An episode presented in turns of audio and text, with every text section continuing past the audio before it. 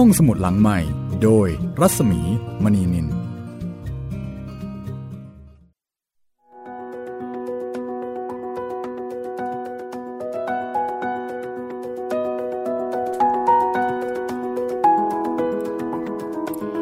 วัสดีค่ะ ต้อนรับเข้าสู่ห้องสมุดหลังใหม่อีกครั้งนะคะ พบกันที่นี่วิทยุไทย PBS ค่ะ พบกับดิฉันรัศมีมณีนิน แล้วก็จิตตรินเมฆเหลืองนะคะ กับรายการที่นำหนังสือมาอ่านมาเล่าให้คุณได้ฟัง วันนี้เป็นตอนที่ 15 ค่ะ จากการนำเสนอ งานเขียนชั้นครูนะคะของครูเหมเวชกร ปีศาจของไทย นี่คือชื่อหนังสือเล่มแรกที่เรานำมาเล่าให้คุณได้ฟังค่ะ แล้วก็ ยังคงเป็นตอนที่ชื่อว่ารำเพยจะเป็นของคุณทุกทุกชาติ เป็นเรื่องราวของนายทองคำและรำเพยวิญญาณ ที่มาพบแล้วก็รักกับเขา และในที่สุดก็จากไปใช้กรรม และในที่สุดอีกก็กลับมาพบกับเขาตามสัญญาที่ให้ไว้เมื่อ 18 ปีผ่านไป กลายเป็นรำเพย สาวน้อย ใสซื่อ น่าสงสาร ซึ่งนายทองคำก็ได้รับเข้าไว้ทำงาน แล้วก็ดูแลรักษาพยาบาลพ่อที่เจ็บป่วยของเธอด้วย เรื่องราวจะเป็นอย่างไรต่อไปนะคะ เพราะว่าตอนนี้นายทองคำมีฐานะเป็นนายจ้าง เขาอายุ 43 ปี แก่กว่ารำเพย 18 ปี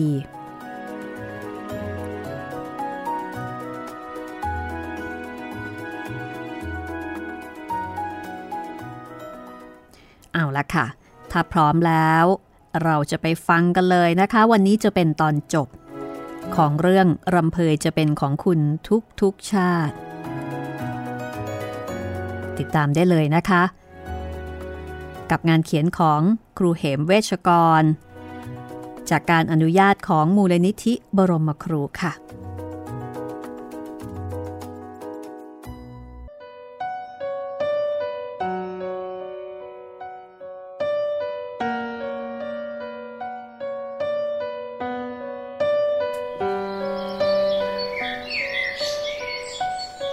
วันหนึ่ง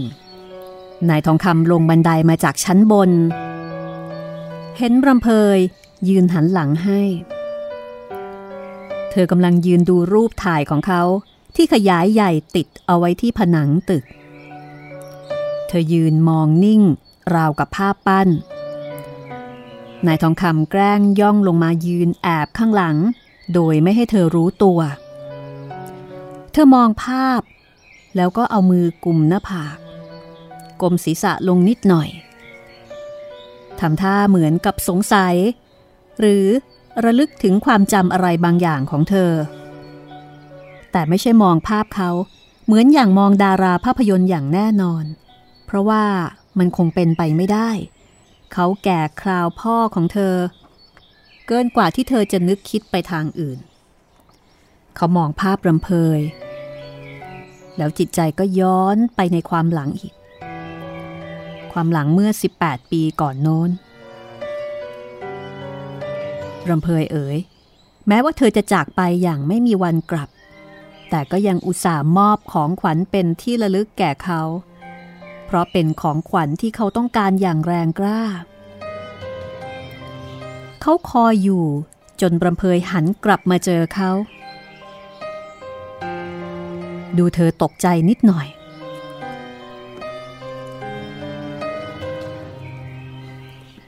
รูปฉันคงแปลกประหลาดนักหรือ จึงดูนานนักนายทองคำพูดแล้วก็หัวเราะ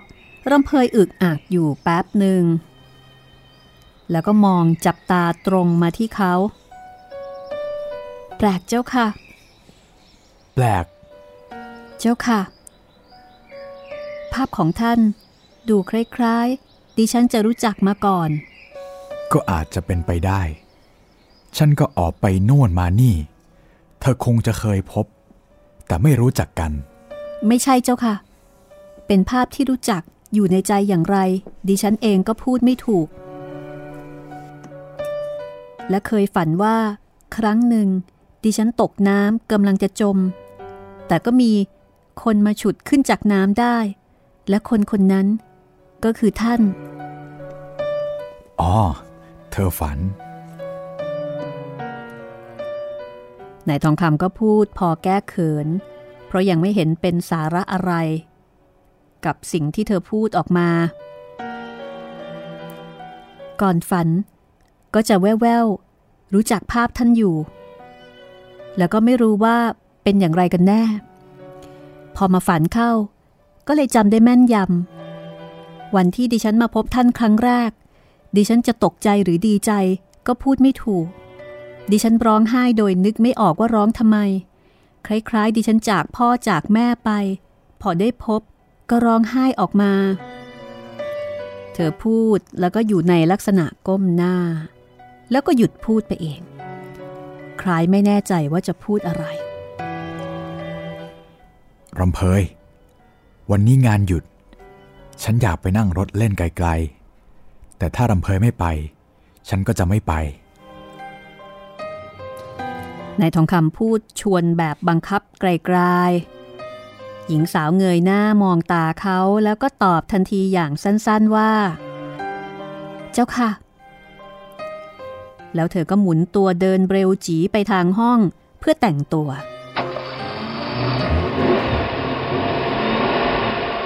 จากนั้นนายทองคำก็ขับรถไปเรื่อยๆ คุยกันไป หัวเราะกันบ้าง เคร่งเครียดบ้าง แล้วแต่เรื่องที่คุย มือเขาหักพวงมาลัยรถ ดิ่งไปทางนครปฐมได้อย่างไร โดยไม่ตั้งใจ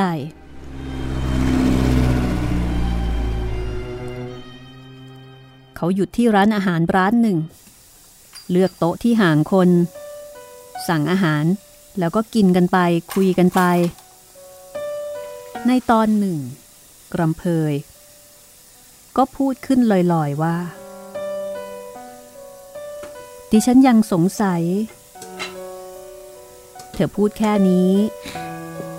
แล้วก็ชะงักหยุดคล้ายกับจะเห็นว่าไม่เหมาะ หรือว่ากลัวเกรงอะไรบางอย่าง จึงหยุดพูดเพียงแค่นั้น ก้มหน้าเขี่ยอาหารเล่น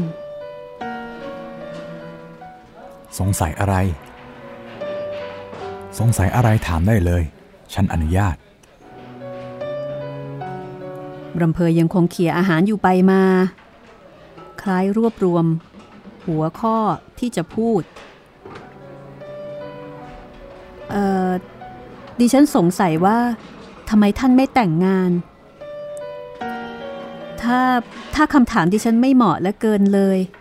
ท่านจะหมดความเมตตาดิฉันหรือเปล่าคะ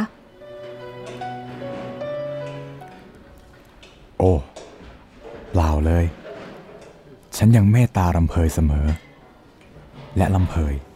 ก็ถามฉันได้ตามนั้น ในใจของนายทองคำรู้สึกว่า ถูกจี้ใจดำเข้าให้แล้วอย่างที่ไม่นึกว่าจะโดนถามแบบนี้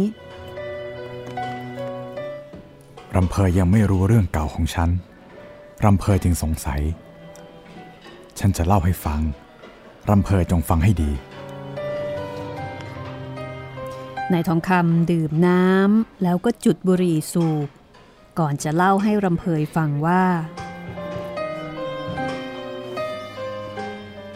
ฉันเคยมีความหลัง คู่รักของฉัน จากไปอย่างไม่กลับมาอีก ฉันก็ครองตัวมาดังนี้ คนคนนั้นตายไปแล้วหรือคะ ถูกแล้ว นายทองคำก็ตอบส่งเดชไปอย่างนั้นเอง จริงๆแล้ว ใช้คำว่ารำเพยตายไป ก็ไม่ถูก เพราะความจริงนั้น เธอจากไปเกิดต่างหาก แต่เขาก็ไม่สามารถจะพูดอะไรมากกว่านี้ได้ แต่เธอรับรองว่าจะกลับมาอีก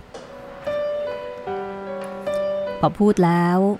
ก็สังเกตกิริยาของรำเพยรำเพยดูร้อนรน แล้วก็เสียใจระคนกันเมื่อฟังคำพูดของเขา แต่แล้วเธอก็กลับมีสีหน้าสงสัยขึ้นมาอีก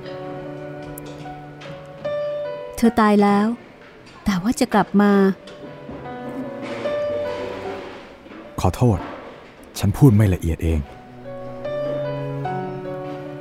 คืนก่อนจากไป เขาบอกว่าจะพยายามมาหาฉันอีก ในระยะเวลา 18 ปี ให้ฉันคอย ถ้าพบใครชื่อเดียวกับเขา และหน้าตาถอดแบบ อย่างเขาเหมือนแม่พิมพ์เดียวกัน นั่นแหละคือตัวเขาได้มาหาฉันแล้ว ตามสัญญาที่ให้ไว้รำเพยรู้สึกตื่นเต้น ในสิ่งที่นายทองคำพูดให้ฟัง แต่เธอก็พยายามทำเป็นไม่มีความรู้สึกอะไรในเรื่องนี้นัก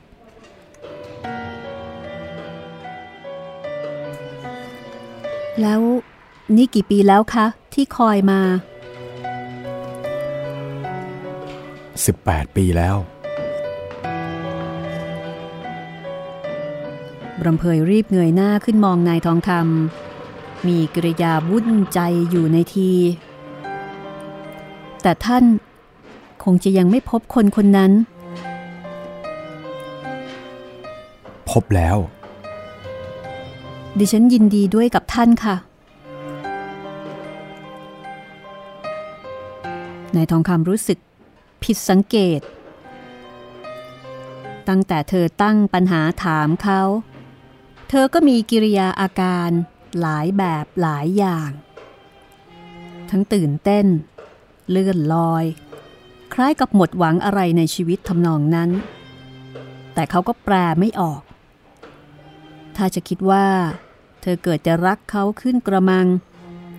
เพราะถ้าเขาพบกับผู้หญิงที่พูดถึงกันนั่นแล้ว คือหมายถึง ถ้าพบกับรำเพยคนเก่า รำเพยคนนี้ก็คงจะผิดหวัง แต่มันจะเป็นไปได้หรือ ในเมื่อเขาอายุคราวพ่อของเธอ เธอคงจะไม่คิดไปถึงขนาดนั้นแน่ ๆ จริงอยู่ว่านายทองคำตอนนี้อายุ 43 ปี ดูยังไม่แก่ แต่มันก็ไม่ใช่อายุ 17-18 ซึ่งเป็นคนวัยเดียวกับเธอ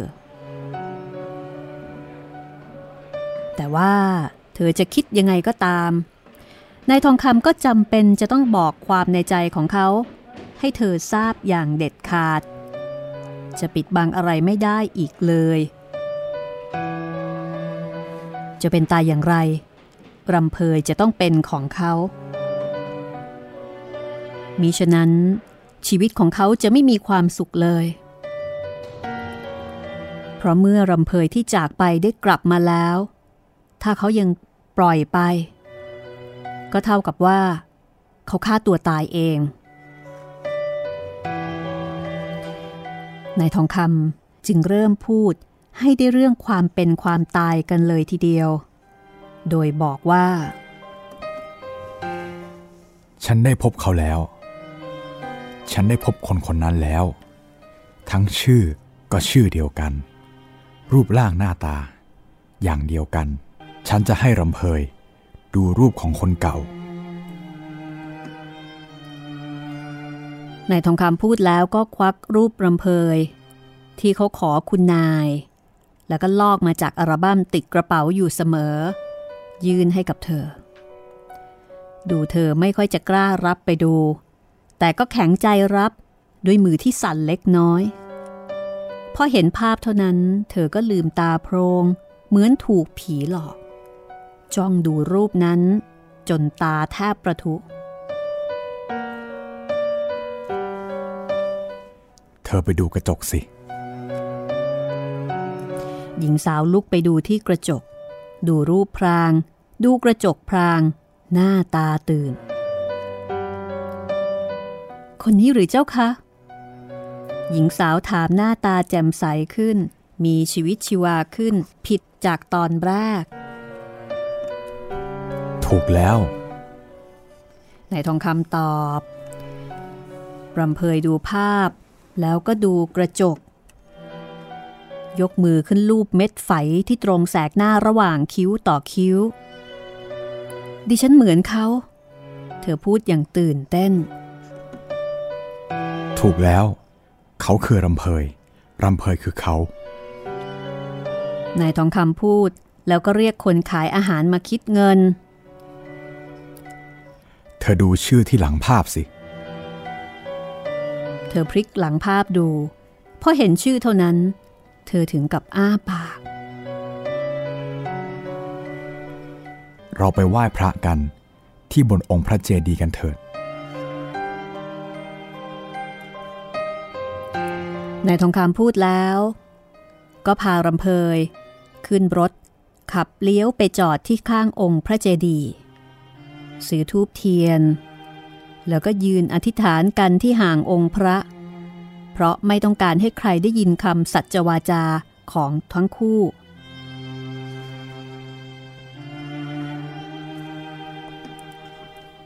ฉันจะเป็นของรำเพยทุกชาติ นายทองคำอธิษฐานรำเพยถึงกับเบิกตาโพรง ทั้งตกใจ แล้วก็แปลกใจระคนกัน เพราะตั้งแต่มาร่วมชายคาเดียวกัน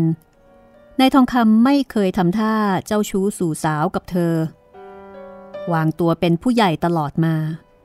แต่อยู่ๆก็มากล่าวดังนั้น เธอจึงตาโพรงด้วยความตกใจรำเพยว่าตามฉัน รำเพยจะเป็นของคุณทุกๆชาติ นายทองคำสอนรำเพยรำเพยจะเป็นของคุณทุกๆชาติ และจะติดตามไปทุกแห่ง เธออธิษฐานตามอย่างว่าง่ายทำเอานายทองคำถึงกับสะดุ้งเหลียวมองเธอ ซึ่งยืนอยู่ข้างๆ เพราะคำท้ายที่เธอพูดนั้น เป็นคำของรำเพยคนเก่าแท้ๆ เธอพูดเหมือนเมื่อ 18 ปีก่อนโน้นรำเพยยิ่งทำหน้าตื่นคำท้ายของเธอนั่นเอง เธอให้ไว้กับฉันทุกวี่ทุกวัน ทั้งคู่หันหน้ามองกันอย่างตื่นตะลึง ริมฝีปากของรำเพยซีด คล้ายเกิดกลัวอะไรขึ้นตามประษาเด็กสาว เธองงงัน เนื่องจากไม่รู้เรื่อง กับเรื่องที่นายทองคำเล่าให้ฟัง ที่ไหนเธอจะระลึกชาติได้ แม้แต่เธอจะเป็นบรำเพยคนเก่า เธอก็ไม่รู้ตัว เขาจูงมือเธอเข้าจุดทูบเทียน ปิดทองพระ แล้วก็เดินอ้อมไปตามทางเลี้ยวขององค์พระ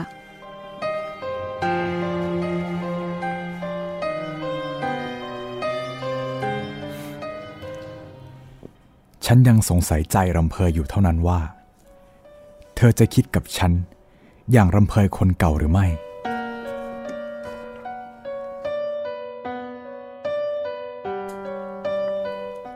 แล้วท่านจะคิดอย่างไรกับลำเพยเล่าเจ้าคะ เธอถามอย่างเลื่อนลอย นายทองคำสกิดให้เธอหยุดยืนพูดกันที่มุมหนึ่งขององค์พระ ในโลกนี้ ถ้าฉันไม่มีรำเพย ฉันจะอยู่ไม่ได้ ฉันทรมานใจคอยมาถึง 18 ปี ถ้าเธอไม่เป็นรำเพยคนเก่าให้ฉัน ฉันจะลาออกจากงาน แล้วเนรเทศตัวเอง เข้าป่าเข้าดง ไปตายเอาดาบหน้านายทองคำพูดด้วยความจริงใจ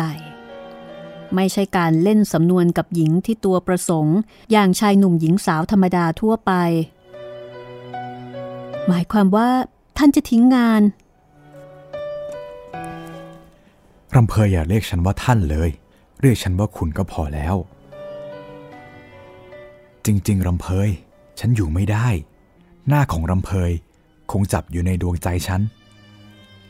รำเพยพูดกับฉันไว้เมื่อครั้งโน้น อีก 18 ปีจะมาพบ แล้วเมื่อรำเพยมาพบฉันแล้ว ฉันคงเป็นคนที่ต้องทรมานไปอีก ฉันก็ควรหนีไป ดันด้นไปกว่าจะตาย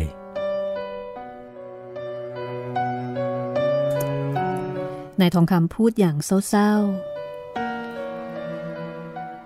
ถ้าเช่นนั้น ดิฉันจะตามคุณไปทุกแห่ง ดิฉันเป็นของคุณ เธอตอบโพร่งออกมานายทองคำถึงกับใจวูบ นึกในใจว่ารำเพย ฉันคอยเธอถึง 18 ปี ในที่สุด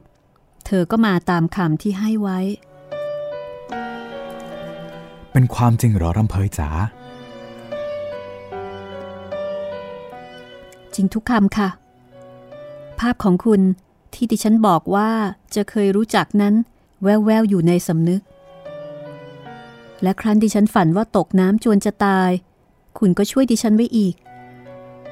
ดิฉันจึงตั้งใจแน่วแน่ว่าจะต้องหาคนที่มีหน้าตาอย่างคุณให้ได้ และดิฉันก็ได้พบแล้ว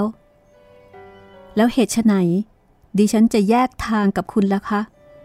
คุณไปไหน ดิฉันจะตามไปทุกๆแห่ง พอรำเพยพูดมาถึงตอนนี้ นายทองคำก็ปลื้มใจจนบอกไม่ถูก นี่ถ้าอยู่ที่บ้าน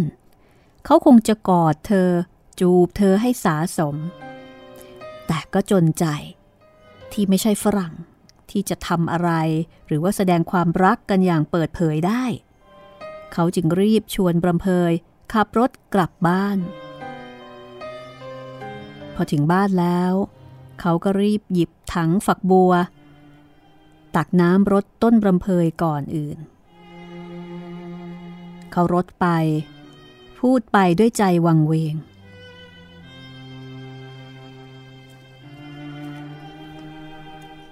รำเพยเอ๋ย รำเพยรักฉันจริง ๆ และตามฉันจริง ๆ ทุกคนทุกแห่ง ตามคำพูดของเธอ ในขณะที่นายทองคำพูดนั้นรำเพยก็ยืนอยู่ด้วย ดิฉันสงสารคุณเหลือเกิน จนอยากจะร้องไห้ อย่าร้องไห้เลยรำเพยเอ๋ย หัวเราะเถิด เราจะมีความสุขแล้วต่อไปนี้ นายทองคำจูงมือรำเพยขึ้นตึก พอขึ้นถึงชั้นบนเท่านั้น เขาก็กอดเธอจูบเธอ ความนุ่มนิ่มของเธอ ไม่ได้ต่างจากเมื่อ 18 ปีก่อนโน้นรำเพยกอดตอบเขา เช่นเดียวกับครั้งก่อน นายทองคำนึกในใจว่า เขาจะไปเรียนคุณหลวง คุณนาย แล้วก็ไปเรียนคุณพ่อของรำเพย เขาจะแต่งงานกันในเร็วๆนี้ เราช่างแยกกันไม่ออกจริง ๆ ผมมีหัวใจเป็นสุข ดังครั้งโน้น และรำเพยก็ไม่รังเกียจว่าผมแก่กว่ามาก เรากอดกันกลม และต่างจูบกันอยู่เป็นเวลานาน หากแต่ไม่กล้าล่วงล้ำให้เลยไปกว่านั้น จนกว่าจะถึงเวลาอันควร และนี่ก็คือเรื่องรำเพยจะเป็นของคุณทุกทุกชาติ จากประสบการณ์และก็เรื่องราวของนายทองคำประสบการณ์ความรักโรแมนติกระหว่างคนและวิญญาณ ที่ในที่สุดก็กลับมาครองชีวิตคู่อยู่ร่วมกันได้ แบบ happy ending นะคะ พักสักครู่ค่ะ แล้วเดี๋ยวเราไปต่อ กับเรื่องที่ชื่อว่า เธอว่าอะไร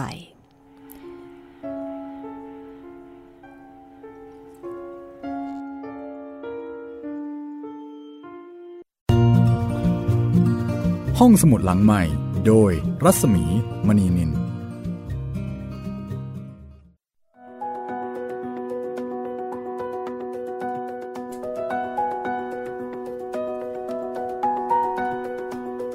าถึงช่วงที่สองนะคะ หลังจากที่ฟังรำเพยจะเป็นของคุณทุกทุกชาติจบไปแล้ว คราวนี้ค่ะ เราจะเริ่มเรื่องใหม่ จากหนังสือปีศาจของไทย ของครูเหมเวชกรค่ะ ห้องสมุดหลังใหม่ร่วมกับมูลนิธิบรมครู เชิดชูและอนุรักษ์ งานเขียนเรื่องผีชั้นครูที่มีอะไรดีๆ มากกว่าแค่ความน่ากลัวของครูเหมเวชกรนะคะ เธอว่าอะไร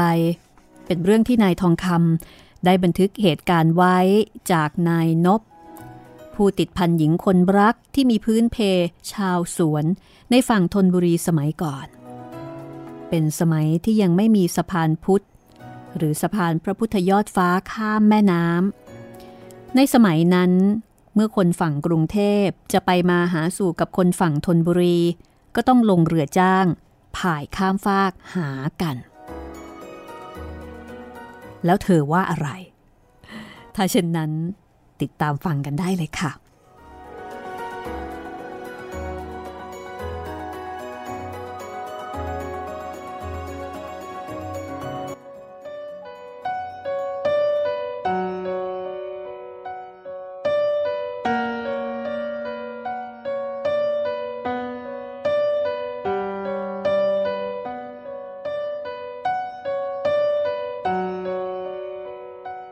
เรื่องนี้ นายนบได้เล่าให้นายทองคำฟังว่า ครั้งหนึ่งนายนบกลับรถอายุธยา มาถึงกรุงเทพ เป็นเวลาบ่าย พอลงสถานีหัวลำโพง เขาก็จะตรงแนวกลับบ้าน เขาคิดถึงแตงอ่อน ราะว่าจากเธอไปธุระที่อยุธยาเสียสามถึงสี่วัน เธอคงจะคอยเขาอยู่ทุกวัน แม่แตงอ่อนก็คือหญิงคนรักของนายนบนั่นเอง อีกทั้งแม่ดวงและเจ้าไพรคงจะบ่นถึงกันแย่แม่ดวงและเจ้าไพรคือพ่อสื่อและแม่สื่อของเขา สองผัวเมียคู่นี้ เช่าสวนส่วนหนึ่งของแตงอ่อน ซึ่งเป็นลูกของผู้มีอันจะกินในย่านวัดใหญ่ฝั่งธนบุรี บางคืนที่นายนบจะไปพบแตงอ่อน จะต้องอาศัยกระท่อมน้อยๆ ของผัวเมียคู่นี้ คือต้องไปอาศัยพักอยู่ที่กระท่อมนี้ แล้วก็ทำแสงไฟเป็นสัญญาณ ถ้าแต่งอ่อนอยู่บนบ้าน เธอก็จะแอบลงมาพบกับเขาในสวน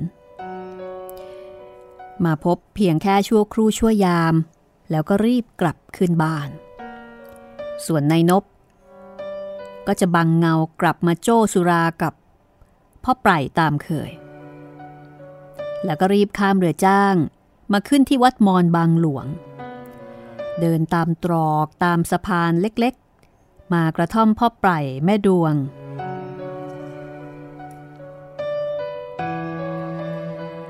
บางทีก็ฮิวสุราติดมือมา พร้อมกับหูหมูบ้าง เป็ดพะโลบ้าง แล้วก็เปิดวง ร่ำสุรากัน ครั้งนี้ เขาจากไปธุระที่อยุธยา3-4วัน โดยบอกกล่าวเอาไว้ ทั้งแต่งอ่อนแล้วก็เจ้าปลายแต่งอ่อนรู้ดีว่าเขาไม่อยู่ แล้วก็นัดกันว่าถ้าวันไหนเขากลับมา เขาจะสุมไฟเผาใบไม้แห้ง แล้วเอากระสอบคลุม ปิดเปิดควันไฟขึ้นเป็นกลุ่มๆบนอากาศขึ้นขึ้นลงลงตามที่กระสอบคลุมและเปิด เมื่อนนั้น แตงอ่อนก็จะรู้ได้ ว่าเขามา เพราะการนัดหมายอย่างนี้ ทั้งคู่ทำจนจำกันได้ เป็นการแอบนัดพบกัน โดยการส่งสัญญาณไฟ เอ๊ะไม่ใช่สิต้องบอกว่าเป็นการส่งสัญญาณควันนะคะนายนบออกจากสถานีหัวลำโพง ขึ้นรถราง มาที่บ้าน ที่ตรอกหม้อข้างวัดสุทัศน์ เก็บกระเป๋าเดินทาง อาบน้ำแล้วก็กะจะตรงไปฝั่งทนทันที แต่ครั้นมาถึงบ้าน ก็เกิดเหตุการณ์พิเศษ นั่นก็คือ ข้างบ้านมีคนที่นับถือคนหนึ่ง ตาย จะรดน้ำศพในตอนเย็น นายนบก็จำเป็นจะต้องอยู่รดน้ำผู้มีพระคุณก่อน แต่เรื่องนี้ทางแตงอ่อน ไม่รู้ด้วย คือไม่รู้เรื่องการหายหน้าของเขา เขาจึงรีบเก็บของเข้าห้อง แล้วพระจากบ้าน รีบมาข้ามฟากลงเรือจ้างที่ท่าปากคลองตลาด แต่พอจะลงเรือเท่านั้น เขาหันหลังมาดูอะไรโดยไม่ได้ตั้งใจ ก็พบกับแตงอ่อนโดยไม่คาดฝัน แตงอ่อนมากับแม่กำลังเดินตามหลังนายนบนายนบสะดุ้ง เขาก็เลยหยุดยืนข้างทาง แล้วเดินคอยหาโอกาสจะทำบอกใบ้นัดหมาย ว่าคืนนี้จะไปหา พอดีแม่ของแตงอ่อนหยุดซื้อขนม ที่วางหาบขายข้างสะพาน แตงอ่อนมีหน้าตาร้อนบรนทำมือโบกไปโบกมาเป็นทำนองห้าม แต่ในนบไม่รู้ความหมาย เขาก็ทำปากบุยใบเป็นท่าถามว่า เธอว่าอะไร แต่แตงอ่อน กลับทำหน้าตื่นกลัว แล้วก็โบกมือห้ามนายนบก็ยังไม่รู้ความหมายของแตงอ่อนอยู่นั่นเอง เธอยิ่งทำท่าร้อนบรน เธอชี้ไปที่เรือจ้าง แล้วก็ชี้ต่อไปถึงทางฝั่งธนบุรีทำหน้าเบ้เบ้โบกมือห้ามนายนบจึงพอเข้าใจความหมายว่า ธอห้ามไม่ให้เขาข้ามฟากไปฝั่งทน หรือนัยยะหนึ่ง ไม่ให้เขาไปหาเธออย่างเคย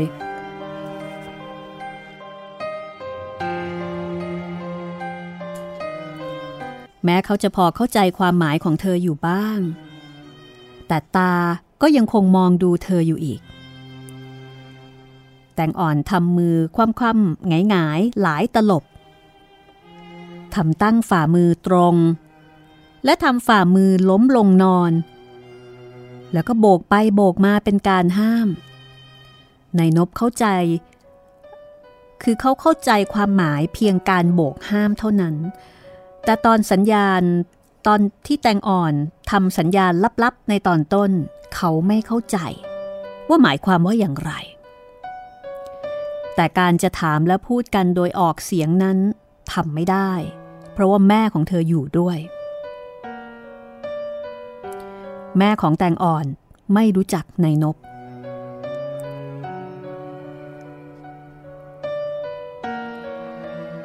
สุดท้าย แตงอ่อนก็โบกมือ เป็นสัญญาณให้ในายนบกลับบ้านนายนบสงสัยอยู่ในท่าบอกใบ้นั้น จึงทำใบ้ถามไปว่า คือเอานิ้วมือชี้ที่ตัวเอง แล้วก็ผายมือไปทางถนน แสดงว่าเขาต้องกลับหรือ ปรากฏว่าแตงอ่อนก็พยักหน้าตอบ พอดีแม่ของเธอซื้อขนมเสร็จ จ่ายเงินแล้วก็ชวนกันลงเรือนายนบก็ยังคงยืนดูแตงอ่อนด้วยหัวใจระสำระสาย ยืนงงงันมืดแปดด้าน ไม่รู้ว่าเธอว่าอะไร แตงอ่อนก็หันมามองในนบด้วยสายตาละห้อยละเหี่ย แสดงว่า เธอห้ามนายนบ ไม่ให้ไปหาเธอ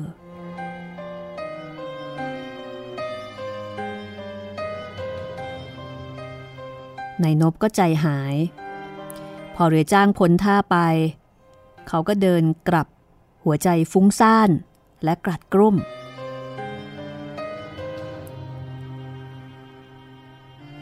นี่ถ้าเกิดว่า แตงอ่อนไม่ได้มากับแม่ ก็คงจะรู้เรื่องกันแล้ว ว่ามีอะไรเกิดขึ้น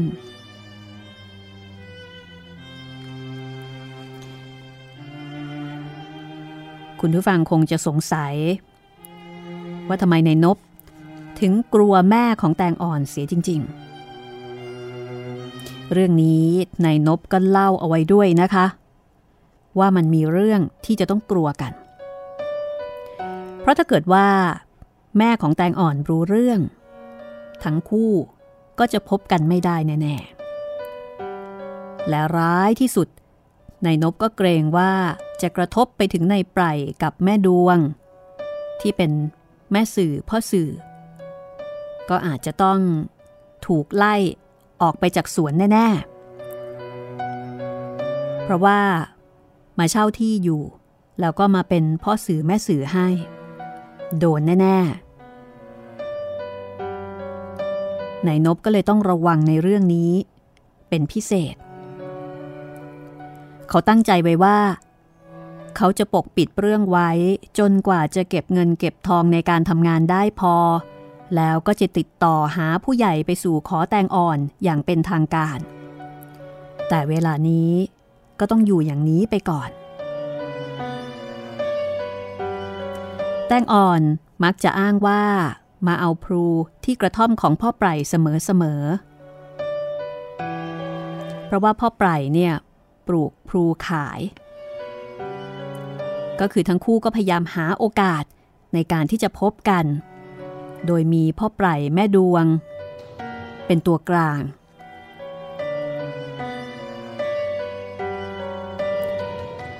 นายนบจึงกลับมาบ้าน อาบน้ำอาบท่า แล้วก็แต่งตัวไปบ้านผู้ใหญ่ที่เขาชอบพอนับถือ และก็เคยมีบุญคุณกับเขาอยู่บ้างบางประการ ผู้ใหญ่คนที่เสียชีวิตไปยากจนข้นแค้นพอตายลงก็แทบไม่มีเงินจะซื้อโลงใส่ เพื่อนบ้านใกล้เคียงต้องช่วยกันออกเงินซื้อ แล้วก็จะช่วย สวดให้สักหนึ่งคืน เออขออภัยนะคะ จะช่วยสวดให้สักสามคืนนายนบ จะไปมีปัญหาอะไร เคยนับถือกัน แล้วก็มีบุญคุณกันอยู่บ้าง ก็จำเป็นจะต้องช่วยเหลือกันไป ทั้งแรงแล้วก็เงินทอง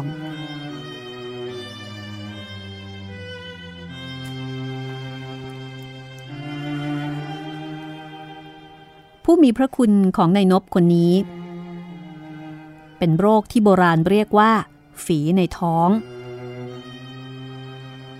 ถ้าเรียกตามการแพทย์รุ่นใหม่ก็คือโรคลำไส้ศพเอาผ้าคลุมไว้ ตอนจะใส่โลง สับเปลอทำการมัด ศพกระเทือน มีกลิ่นเหม็น จากการเน่าในท้อง ทำเอากลิ่นฟุ้งตลบนายนบทนกลิ่นไม่ค่อยไหว ก็แอบมาดื่มเหล้า ดื่มเสียเต็มเต็มแก้ว แต่การดื่มก็ไม่ได้ทำให้หายเหม็นได้เลย แต่ก็รู้สึกว่าช่วยแก้ความผืดผอมไปได้บ้าง กว่าที่ศพจะเข้าโลงก็เกือบค่ำ นายนบบอกกับใครๆ และบอกภรรยาผู้ตายว่า ขอไปธุระสักชั่วโมง ประเดี๋ยวจะกลับมา เขารู้สึกใจคอไม่สบาย ถ้าไม่ทราบว่าแตงอ่อนมีเรื่องอะไร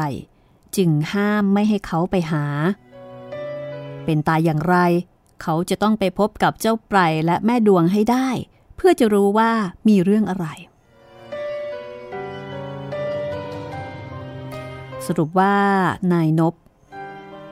ก็ตัดสินใจจะไปบ้านแต่งอ่อน คือไปบ้านพ่อไพรแม่ดวง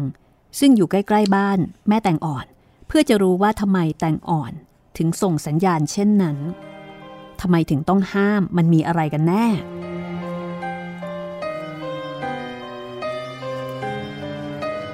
กว่าที่เรือจ้างจะมาถึงวัดมอน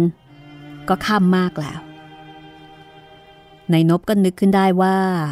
ลืมซื้อเหล้าไปฝากเจ้าไพรอย่างเคย ก็หันหน้าเดินตามตรอก ย้อนมาออกสะพานเจริญพาดข้ามสะพานไปสู่ตลาด แล้วก็คว้าเหล้าโรงมาได้สองขวด เป็ดพะโล้หนึ่งซีก ห่อดีแล้ว ตัวในนบเอง ก็สั่งเหล้ามาอีกหนึ่งแก้วเต็มๆ แล้วก็ดื่มเป็นทุนเข้าไปเสียก่อน พอแก้กลุ้มใจ แล้วก็ช่วยให้ใจแข็ง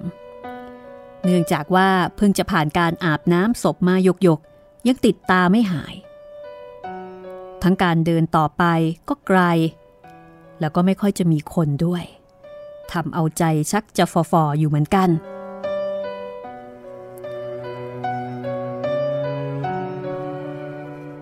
ตรอกที่นายนบจะเดินไปที่บ้านของพ่อไพรกับแม่ดวงนั้นก็ไกลอยู่พอสมควร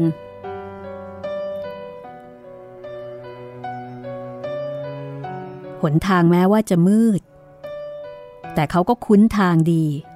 จึงเดินได้ไม่ลำบากนัก พอถึงทางซอยแยกเข้าสวนของพ่อไพรเขาก็เลี้ยวขวับแบบไม่ต้องมองกันว่าใช่หรือไม่ใช่ ด้วยความเคยชินเเดินไปจนมองเห็นกระท่อม ของพ่อไพรกับแม่ดวง พอใกล้เข้าไป เขาก็ร้องเรียกชื่อเจ้าของกระท่อมทั้งสองคน ก็พอดี แม่ดวงโผล่ประตูออกมา ในนบยืนอยู่ที่ธรณีประตู แสงสว่างข้างในพ่นออกมา ทำให้มองรูปร่างแม่ดวงเหมือนเป็นหนังตะลุง คือหน้าตามองไม่เห็น เห็นเป็นเพียงภาพดำๆพอเป็นรูปร่างคน แต่ไม่ว่าจะมืดอย่างไร ในนบก็จำได้ว่านั่นคือแม่ดวง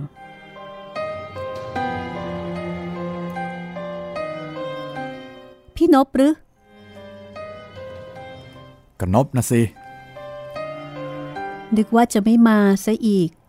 หายไปหลายวัน กว่าจะเสร็จธุระ อยากกลับจะตายไป คิดถึงแทบแย่ คิดถึงฉัน หรือว่าใครกันแน่ แม่ดวงแซวแล้วก็หัวเราะอย่างสนุก แต่นายนบไม่หัวเราะด้วย ถ้าขืนหัวเราะก็จะสมจริงว่าเขาคิดถึงแตงอ่อน หาได้คิดถึงแม่ดวงหรือว่าเจ้าไพร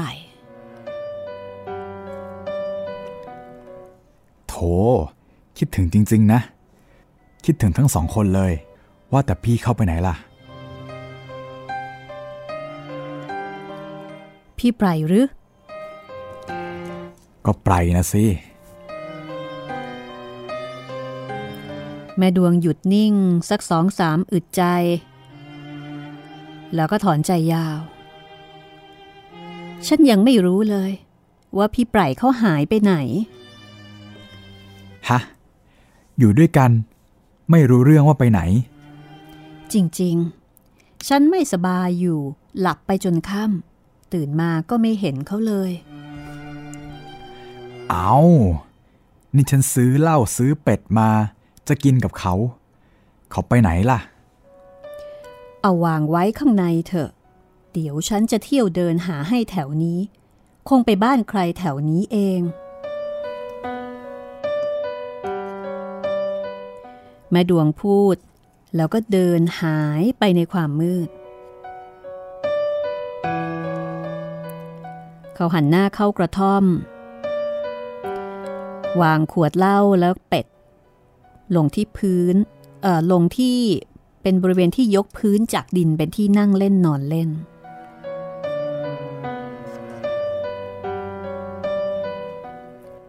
เขาสังเกตข้างๆ ว่ามีอะไรผิด ปลกไปบ้าง แสงตะเกียงสว่าง เห็นมุมกระท่อมด้านโน้น มีตู้อะไรผิดตา จึงเหลียวมองนิดนึง นึกสงสัยว่า หรือเจ้าไพรเกิดได้เงินพิเศษอะไรมา ก็เลยไปซื้อตู้มา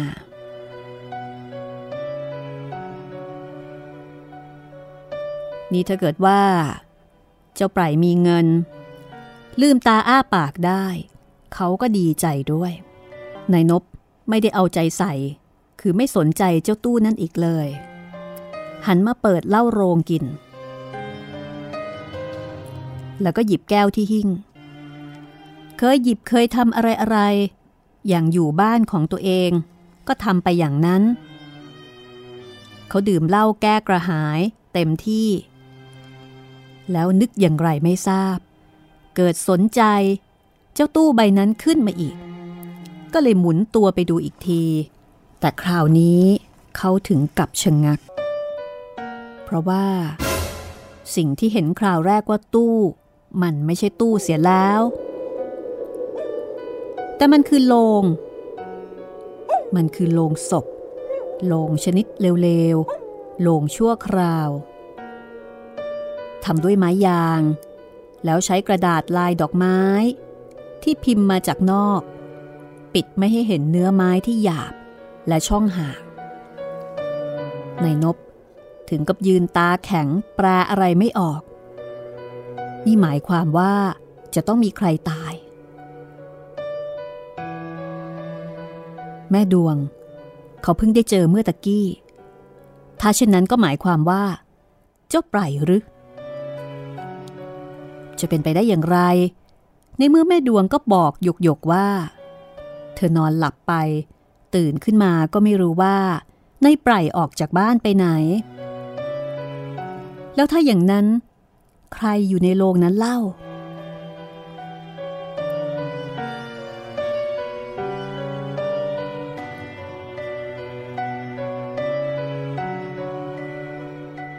ในระหว่างที่เขายืนตัวแข็งทื่ออยู่นั่นเอง ก็ได้ยินเสียงผู้ชายกระแอม เขาสะดุ้งทั้งตัว แต่แล้ว ใจมาสักกระบุง มีคนมาอยู่ด้วยแล้ว ไม่เป็นไรแล้ว เอ๊ะ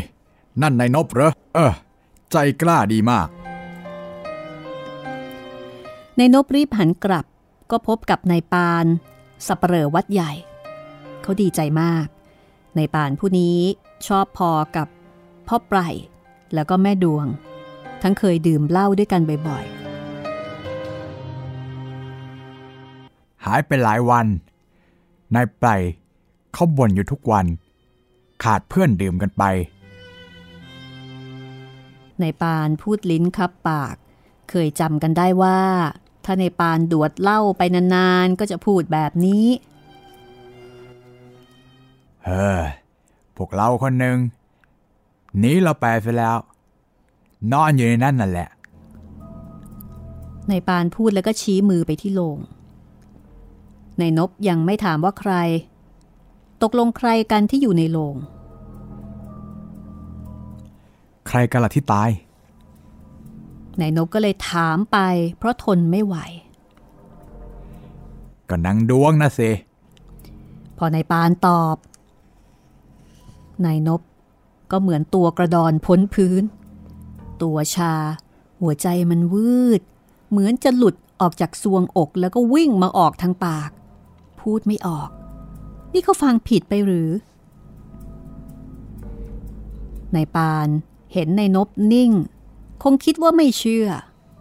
ก็เลยพูดขึ้นว่า เออนังดวงนั่นแหละ ตายทั้งแม่ทั้งลูกในท้อง อยู่ในนั่นทั้งคู่ เปิดดูก็ได้ ลงไม่ได้ตอกตะปูนายนบยิ่งจะชักตายไปตอนนั้น แม่ดวงตาย เป็นไปได้อย่างไร ในเมื่อเมื่อกี้ โอ้ย นี่แสดงว่า แม่ดวงหลอกเขาเขาแล้ว ตายมาเช้านี้เอง พอปลายร้องไห้ร้องห่ม เป็นลมหลายพัก เวลานี้ไปนอนอยู่ที่กุฏิพระนายปานพูดต่อ พอเหลียวไปเจอขวดเหล้ากับห่อเป็ดพะโล้ก็หัวเราะแล้วก็บอกว่า ว่าพบเหล้าเข้าอีกแล้ว เมื่อกี้ฟาดที่ร้านมาครึ่งขวด เลยซื้อน้ำมันมาด้วย ตะเกียงจะดับ ช่วยพาฉันไปหาเจ้าไพรทีอ้าวนึกว่าคุยกันอยู่ที่นี่ เอาไปก็ไป แต่เอ๊ะ ต้องเติมน้ำมันตะเกียงก่อน ว่าแล้วก็จัดการเติมน้ำมันตะเกียงที่มีแสงอ่อนเต็มที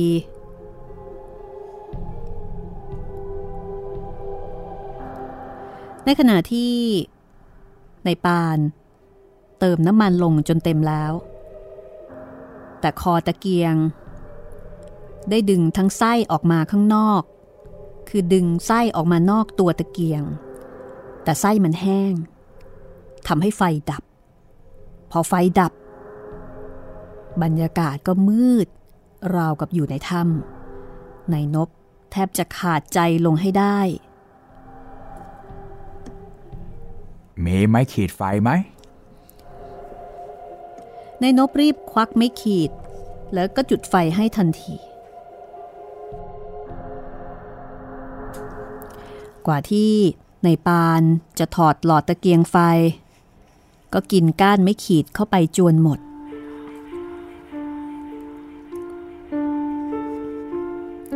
เขาก็รีบจี้ไฟที่เหลือน้อย เข้าที่ไส้ แต่ก็ดับพอดี แล้วก็รีบขีดไม่ขีดอันใหม่ มีเสียงอะไรหล่นตุ๊บอยู่ข้างนอก เขาสะดุ้งใจหายวูบ พอตะเกียงสว่างขึ้น หัวใจค่อยดีขึ้น แต่ก็ยังคงเต้นบรัวไม่เป็นปกติ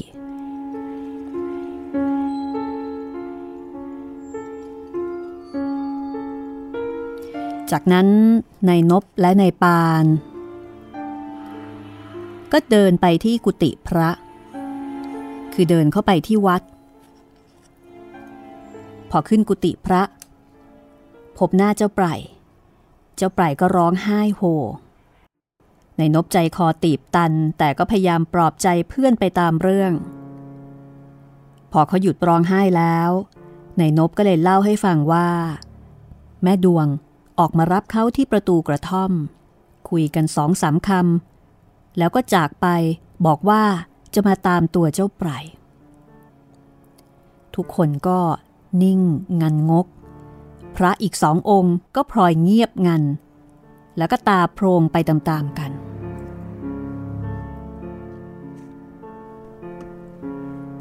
เอ๊ะฉันถ้าจะค้างที่วัดนี่แหละ ใจไม่ดีซะแล้ว ทิ้งไว้อย่างนั้นแหละ ใครจะกล้าเข้าไปเอาอะไร ในปานว่าอย่างนั้น ในนบก็ถามว่า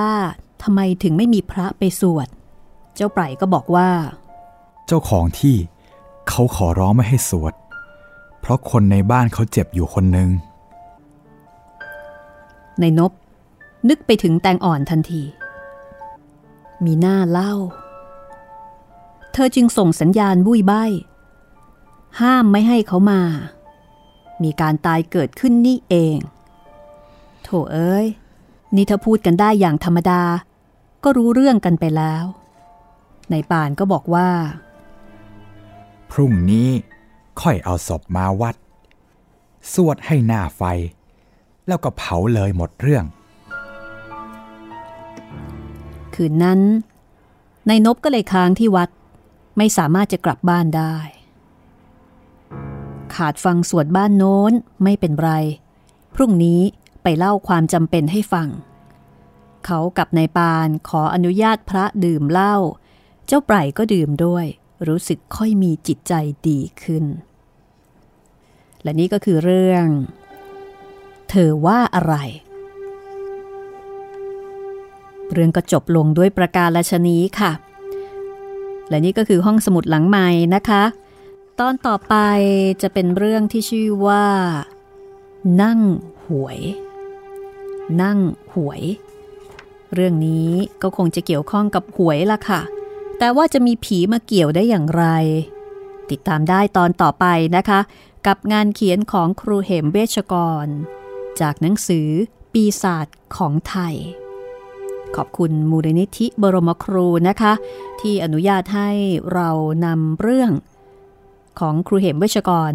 มาถ่ายทอดเป็นสื่อเสียง วันนี้ลาคุณผู้ฟังไปก่อนค่ะ สวัสดีค่ะ